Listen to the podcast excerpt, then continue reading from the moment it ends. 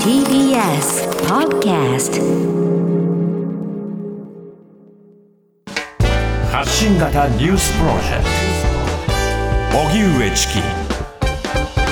セッション。ここからは最新のニュースをお送りするデイリーニュースセッション。まずはこちらのニュースからです。ウクライナ情勢、ロシアとベラルーシの軍事演習は継続。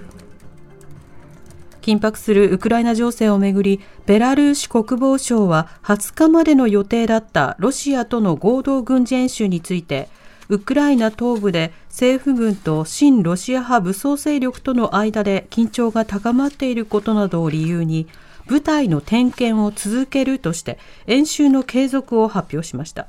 これに対しアメリカのブリンケン国務長官はテレビ番組の中で、合同軍事演習の継続などについて警戒感を示しました。一方、アメリカ政府は NSC 国家安全保障会議を開き、ウクライナ周辺に展開するロシア軍の最新の情勢について話し合いました。また、アメリカ政府とフランス政府が先ほどアメリカのバイデン大統領とロシアのプーチン大統領が会談することで基本合意したと発表しました。フランスのマクロン大統領が両首脳とそれぞれ電話で会談し提案したということです。アメリカのホワイトハウスは声明で、外交の用意はあるとロシア側との対話に応じる考えを示しつつ、ロシアが戦争を選べば迅速に厳しい代償を科すと指摘し、侵攻への動きを牽制しました。また、日米両政府はウクライナ情勢への対応を協議するため、今夜か明日の朝に岸田総理とバイデン大統領が電話会談を行う方向で調整を進めているということです。岸田総理、ガソリン税減税のトリガー条項も検討。国会では衆議院予算委員会の集中審議が行われ、岸田総理はガソリン価格の高騰対策として、これまで一貫して否定的だったガソリン税の一部を免除するトリガー条項の発動も含め、あらゆる選択肢を排除せず、さらなる対策を早急に検討したいとの考えを示しました。今年度の予算案は先ほど委員会で採決が行われ、与党側の賛成多数で可決されました。また、政府の予算案について、国民民主党が賛成するという異例の対応に踏み切りました。岸田総理がトリガー条項の発動を含め検討する考えを示したためだということです。一方、新型コロナの3回目ワクチン接種について岸田総理は、ワクチンの量は確保し、接種券も6100万人分の送付を今月末までに完了すると述べました。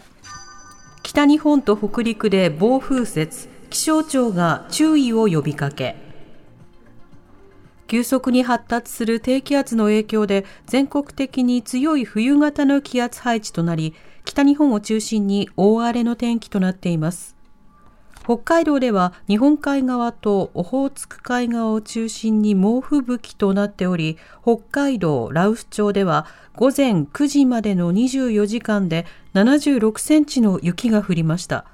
この影響で JR 北海道では札幌駅を発着するすべての列車と道内を走るすべての特急列車など合わせて970本以上が運休となっています。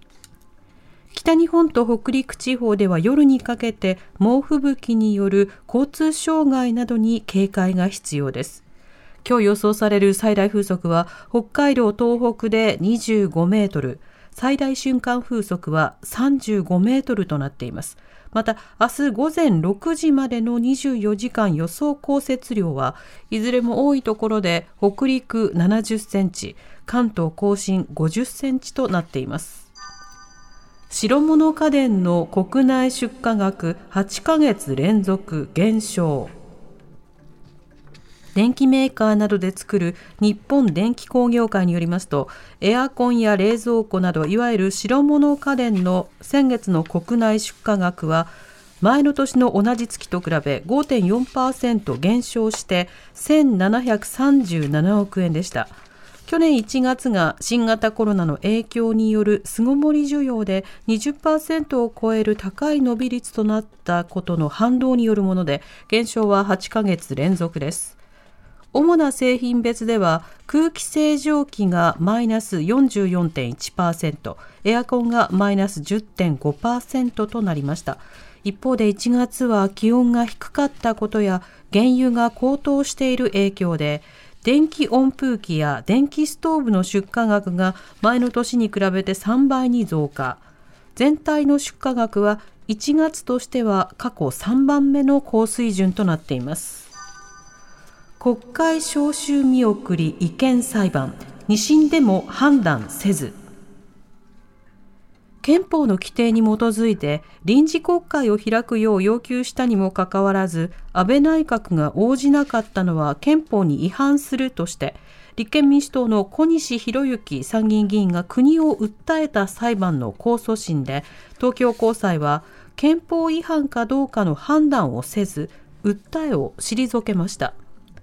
森友、加計学園問題などが国会で追及されていた2017年6月、野党側が憲法の規定に基づいて臨時国会の召集を求めたのに対し、安倍内閣は3ヶ月間応じませんでした。憲法53条で内閣は衆参いずれかの4分の1以上の議員の要求があれば、臨時国会について召集を決定しなければならないと定められていて、小西議員は内閣に召集義務があることの確認などを求め提訴していました。東京高裁は、臨時国会の召集は個人ではなく、国会議員という国の機関としての権限と指摘。個人の権利を救済する法律上の訴訟には該当しないなどとして、一審に続き訴えを退けました。大和市の次男殺害事件で母親を送検。神奈川県大和市で7歳の男の子を殺害したとして母親が逮捕された事件で、児童相談所が事件のおよそ9ヶ月前まで男の子を保護していたことが分かりました。母親で自称看護助手の上田綾乃容疑者は、2019年8月に自宅で小学1年生だった次男の鼻や口を塞いで窒息させ殺害した疑いで逮捕され、今日送検されました。また、捜査関係者によりますと、上田容疑者には他にも3人の子供がいましたが、いずれも幼い頃に死亡しているということです。児童相談所は2017年4月、上田容疑者の三男が死亡したことなどを受け、今回亡くなった次男を保護していましたが、家庭裁判所の判断で、事件のおよそ9ヶ月前に自宅に戻ったということです。調べに対し、上田容疑者は容疑を否認しています。おしまいに株価と為替の動きです。今日の東京株式市場、日経平均株価終値は先週末より211円ほど安い 26,910 円87銭でした。一方、東京外国為替市場、円相場午後4時現在、1ドル114円95銭から98銭で取引されています。以上、デイリーニュースセッションでした。この後は交通情報、天気予報に続いて特集メインセッションです。荻上チキセッション。